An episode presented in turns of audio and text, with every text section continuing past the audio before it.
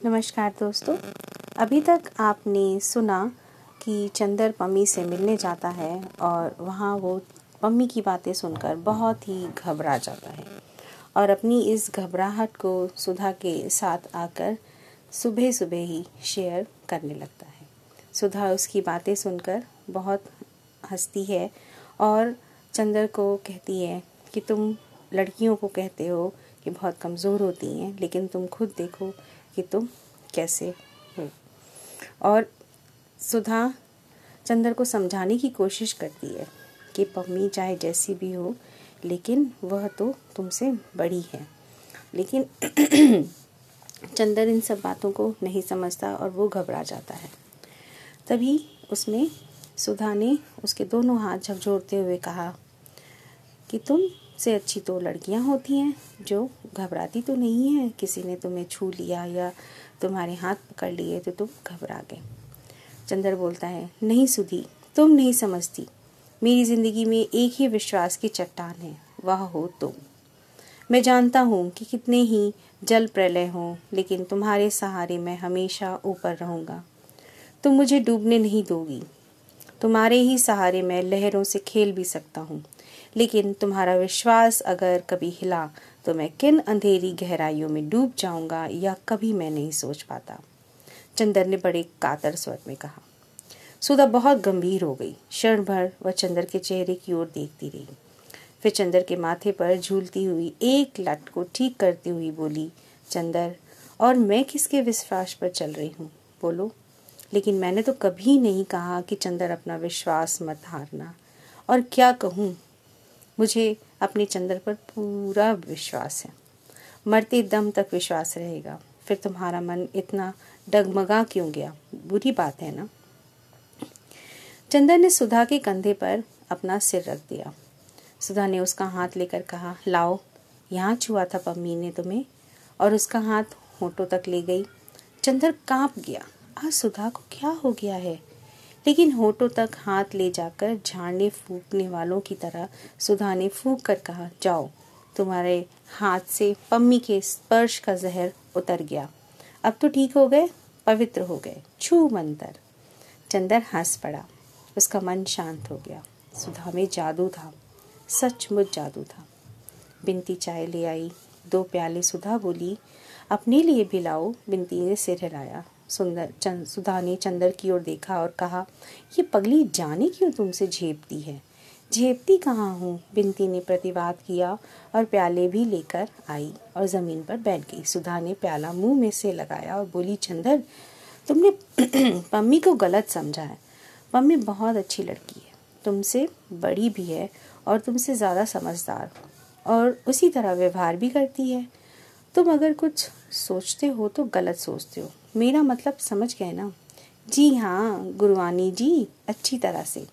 चंदन ने हाथ जोड़कर विनम्रता से कहा बिनती हंस पड़ी और उसकी चाय छलक गई। नीचे रखी हुई चंदर की जारीदार पेशावरी सैंडल भीग गई। बिनती ने झुककर एक अंगोछे से उसे पूछना चाहा तो सुधा चिल्ला उठी, हा हा हा, छुओ मत। कहीं इनकी सैंडल भी बाद में आके न रोने लगे। सुन बिनती एक लड़की ने कल इन्हें छू लिया तो आप आज उदास थे? अभी तुम सैंडल छुओ तो कहीं जाके कोतवाली में रपट न कर दें। चंदर हंस पड़ा। और उसका मन धुल कर ऐसे निखर गया जैसे शरद का नीलाभ आकाश। अब पम्मी के यहाँ कब जाओगे? सुधा ने शरारत भरी मुस्कुराहट से पूछा। कल जाऊँगा। ठाकुर साहब, पम्मी के हाथ अपनी कार बेच रहे हैं तो कागज़ पर दस्तखत करना है। चंदर ने कहा, अब मैं निरर हूँ। कहो बिनती तुम्हारे ससुर का कोई खत आया क्या? बिनती झेप गई। चंदर चल दिया। थोड़ी दूर जाकर फिर मुड़ा और बोला अच्छा सुधा, आज तक जो काम हो बता दो, फिर एक महीने तक मुझसे कोई मतलब नहीं। हम थीसिस पूरी करेंगे, समझी? समझे? हाथ पटक कर सुधा बोली। सचमुच डेढ़ महीने तक चंदर को होश नहीं रहा कि क्या हो रहा है। बिस्ट्रिया रोज सुधा और बिनती को पढ़ाने आता रहा। सुधा और बिनती दोनों ही एक इम्तहान खत्म हो गया। पम्मी दो बार सुधा और चंदर से मिलने आई, लेकिन चंदर एक बार भी उसके यहाँ नहीं गया। मिश्रा का एक खत बरेली से आया, लेकिन चंदर ने उसका भी जवाब नहीं दिया। डॉक्टर साहब ने अपनी पुस्तक के दो अध्याय लिख डाले, लेकिन उसने एक दिन भी बहस नहीं की।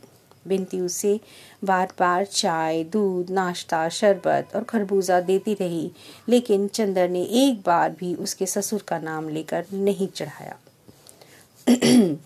सुधा क्या करती, कहाँ जाती, चंदर से क्या कहती? चंदर को कोई होश नहीं, बस उसका पेन, उसके कागज़, स्टडी रूम की मेज और चंदर है कि आखिरी थीसिस पूरी करके ही माना। सात मई को जब उसने थीसिस का आखिरी पन्ना लिखकर पूरा किया और संतोष की सांस ली तो देखा कि शाम के पाँच बजे हैं। साइबान में अभी पर्दा पड़ा है, लेकिन धूप उतार पर है और लू बंद हो गई है। उसकी कुर्सी के पीछे एक चटाई बिछाए हुए सुधा बैठी हुई है। हूँ का अध पड़ा हुआ उपन्यास बगल में खुला हुआ औंधा पड़ा है और आप चंदर की एक मोटी सी इकोनॉमिक्स की किताब खोले, उस पर कलम से कुछ गोदागादी कर रही है।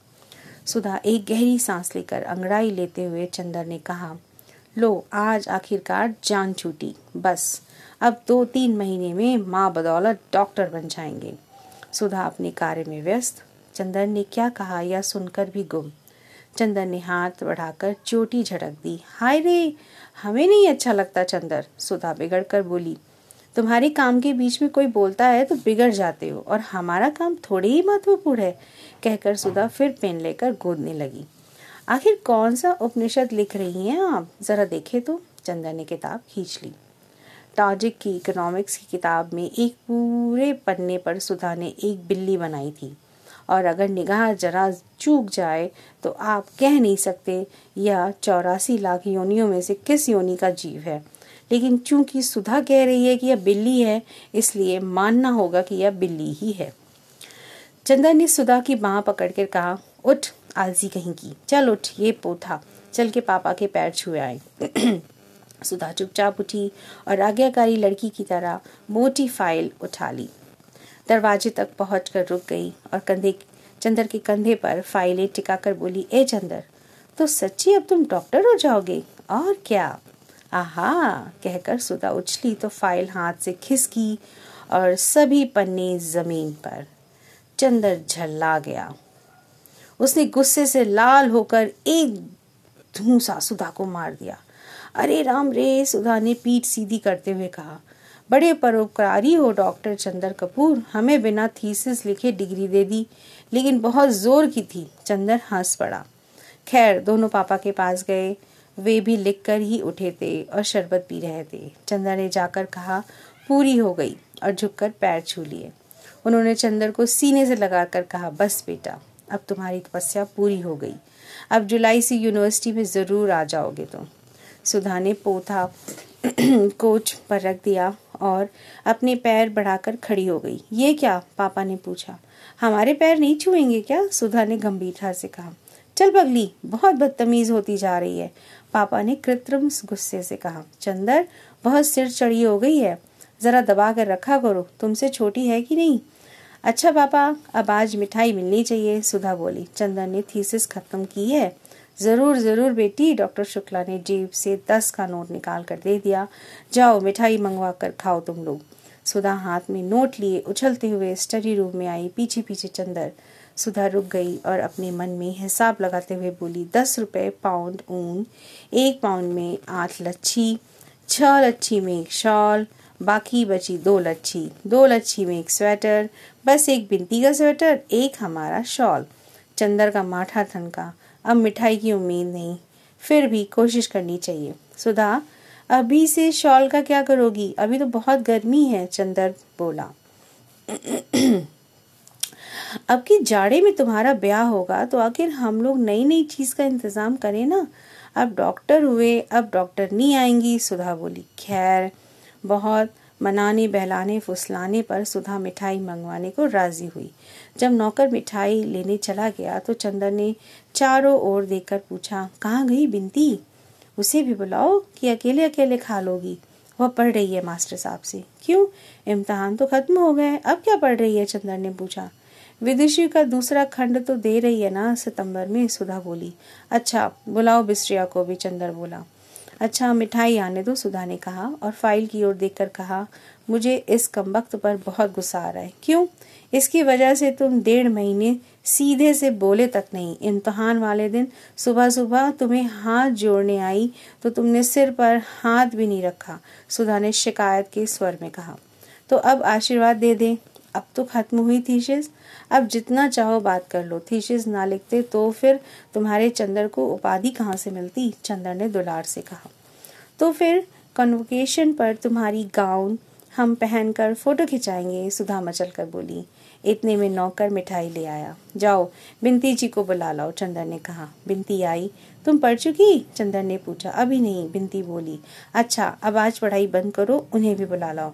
मिठाई खाई जाए चंदर ने कहा। अच्छा कहकर बिनती जो मुड़ी तो सुधा बोली, अरे लालचन, ये तो पूछ ले कि मिठाई काहे की है? मुझे मालूम है, बिनती मुस्कुराती हुई बोली। उन्हें यहाँ आज गए गए होंगे, उनके यहाँ आज गए होंगे, पम्मी के यहाँ।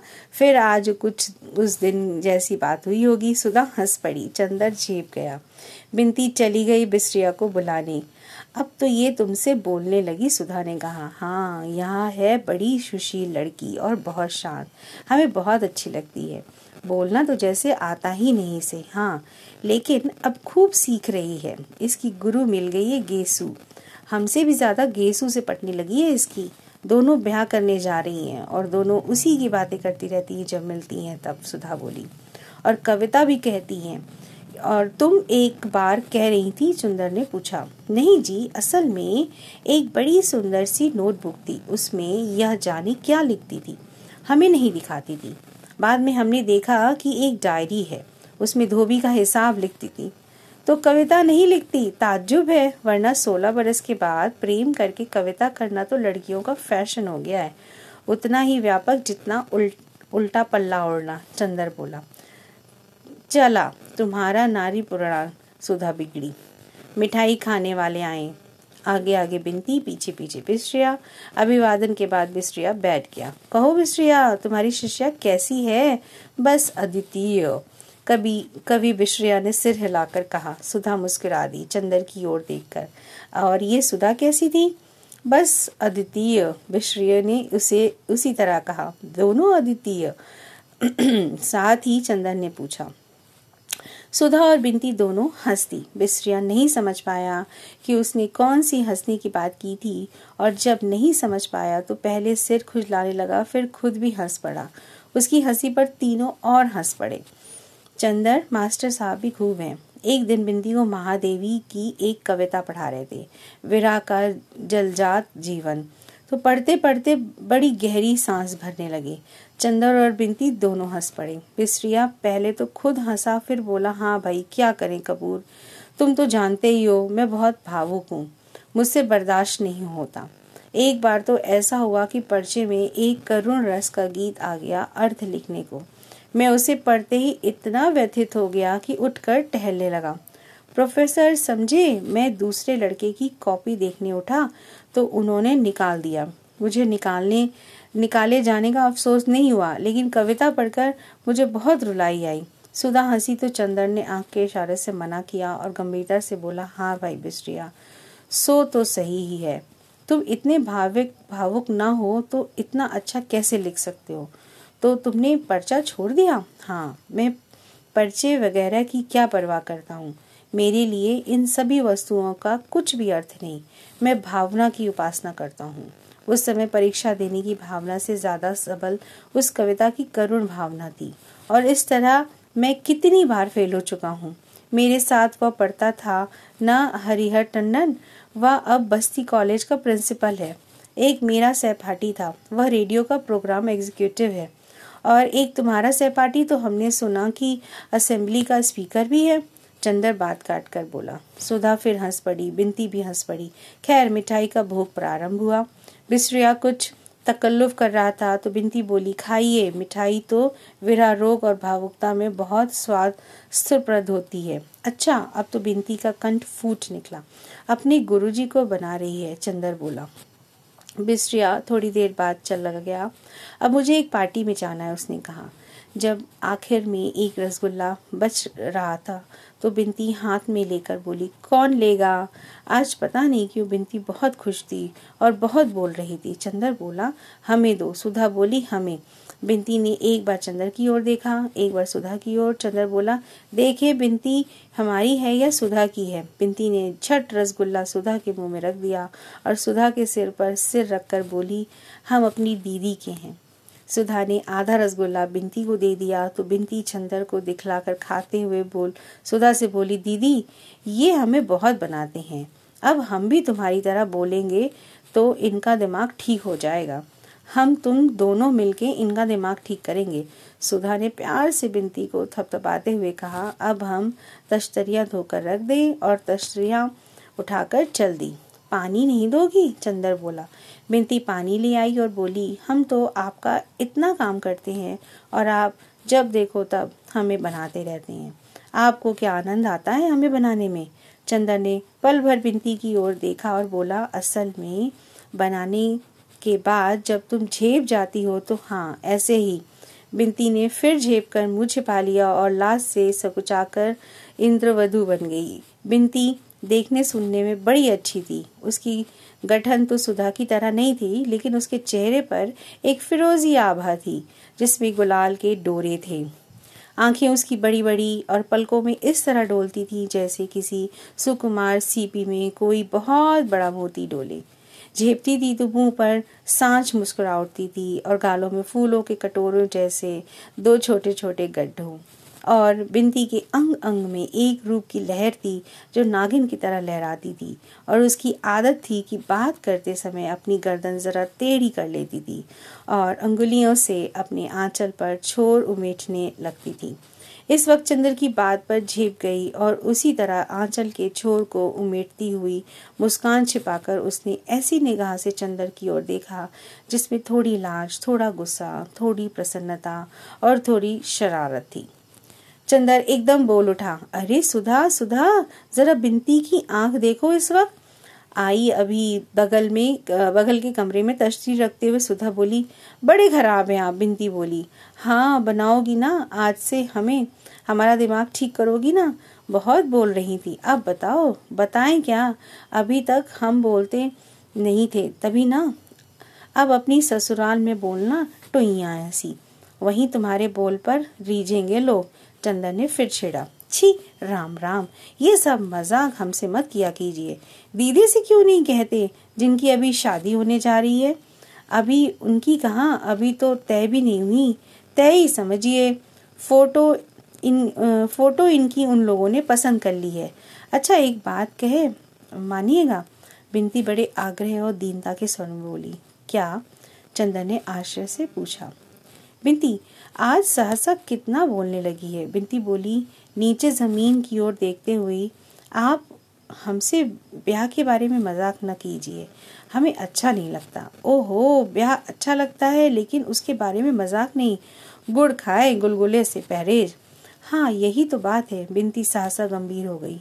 आप समझते होंगे मैं ब्याह के लिए उत्सुक हूँ। दीदी भी समझती है, लेकिन मेरा ही दिल जानता है कि ब्याह की बात सुनकर मुझे कैसा लगने लगता है। लेकिन फिर भी मैंने ब्याह करने से इनकार नहीं किया। खुद दौड़ दौड़ कर उस दिन दुबे जी की सेवा में लगी रही, इसलिए कि आप देख चुके हैं कि माँ का व्यवहार मुझसे कैसा है। आप यहाँ इस परिवार को देखकर समझ नहीं सकते कि मैं वहाँ कैसे रहती हूँ, कैसे माँ जी की बातें बर्दाश्त करती हूँ। वह नरक है मेरे लिए, माँ की गोद नरक है और मैं किसी तरह निकल भागना चाहती हूँ। कुछ चैन तो मिलेगा? बिनती की आँखों में आँसू आ गए। और सिसकती हुई बोली, लेकिन आप या दीदी, जब यह कहते हो तो मुझे लगता है कि मैं कितनी नीच हूँ, कितनी पतित हूँ कि खुद अपने ब्याह के लिए व्याकुल हूँ। लेकिन आप न कहें, ना कहा करें तो अच्छा है। बिनती को आंसुओं का कतार बन गया था। सुधा बगल के कमरे से सब कुछ सुन रही थी। आई और चंद्र से बोली, बहुत बुरी बात है चंद्र। बिनती, क्यों रो रही हो रानी? बुआ का स्वभाव ही ऐसा है। उससे हमेशा अपना दिल दुखाने से क्या लाभ? और पास जाकर उसको छाती से लगाकर सुधा बोली, मेरी राज दुलारी, अब रोना मत है। अच्छा हम लोग कभी मज़ाक नहीं करेंगे। बस अब चुप हो जाओ। रानी बिटिया की तरह जाओ, मुँह धो आओ बिनती चली गई। चंद्र लज्जित सा बैठा था। लो, अब तुम्हें भी रुलाई आ रही है क्या? सुधा ने बहुत दुलार से कहा। तुम उससे ससुराल का मज़ाक मत क्या करो। वह बहुत दुखी है और बहुत कदर करती है तुम्हारी। और उसी की मज़ाक की बात है और है। हाँ हम या हम या तुम कहते हैं तो उसे लग जाता है। अच्छा वो कह रही थी, तुम्हारी फ़ोटो उन लोगों ने पसंद कर ली है, चंदन ने बात बदलने के ख्याल से कहा। और क्या, कोई हमारी शक्ल तुम्हारी तरह है कि लोग नापसंद करें? सुधा अकड़ कर बोली, नहीं सच सच बताओ, चंदन ने पूछा। अरे जी, लापरवाही से मुँह बिचकाकर सुंदर बोला, बोल, सुधा बोली उनके पसंद करने से क्या होता है? मैं ब्याह व्याह नहीं करूँगी। तुम इस फेर फेर में ना रहना कि हमें निकाल दोगे यहाँ से। इतने में बिनती आ गई। वह भी उदास थी। सुधा उठी और बिनती को पकड़ लाई और ढकेल कर चंदर के बगल में बिठा दिया। लो चंदर, अब इसे दुलार कर लो। तो अभी गुरगुराने लगी। बिल्ली कहेंगी, सुधा ने उसे हल्की सी चपत मारकर कहा बिंती का मुँह अपनी हथेलियों में लेकर, अपनी मुँह के पास लाकर, आँखों में आँखें डालकर कहा, पगली, कहीं की आँसू का खजाना लुटाती फिरती है? चंदर, डॉक्टर शुक्ला ने पुकारा और चंदर उठकर चला गया। अब इस उपन्यास में हम आगे जानेंगे कि आगे क्या होता है। बिनती की शादी होती है पहले या शुद्धा की शादी होती है। पर मैं इसके लिए धन्यवाद अपने मित्र को कहूँगी जिसने मुझे याद दिलाया कि मुझे पॉडकास्ट बनाना है। क्योंकि कुछ दिनों से मैं बीमार चल रही थी और मेरा गला बहुत ख़राब था। पर आज उसका मैसेज आया तो मुझे ख्याल आया कि एक कोशिश तो की जाए, शायद मैं कुछ रिकॉर्ड्स कर सकती हूँ। धन्यवाद मेरी फ्रेंड के लिए भी और आप सबके लिए भी।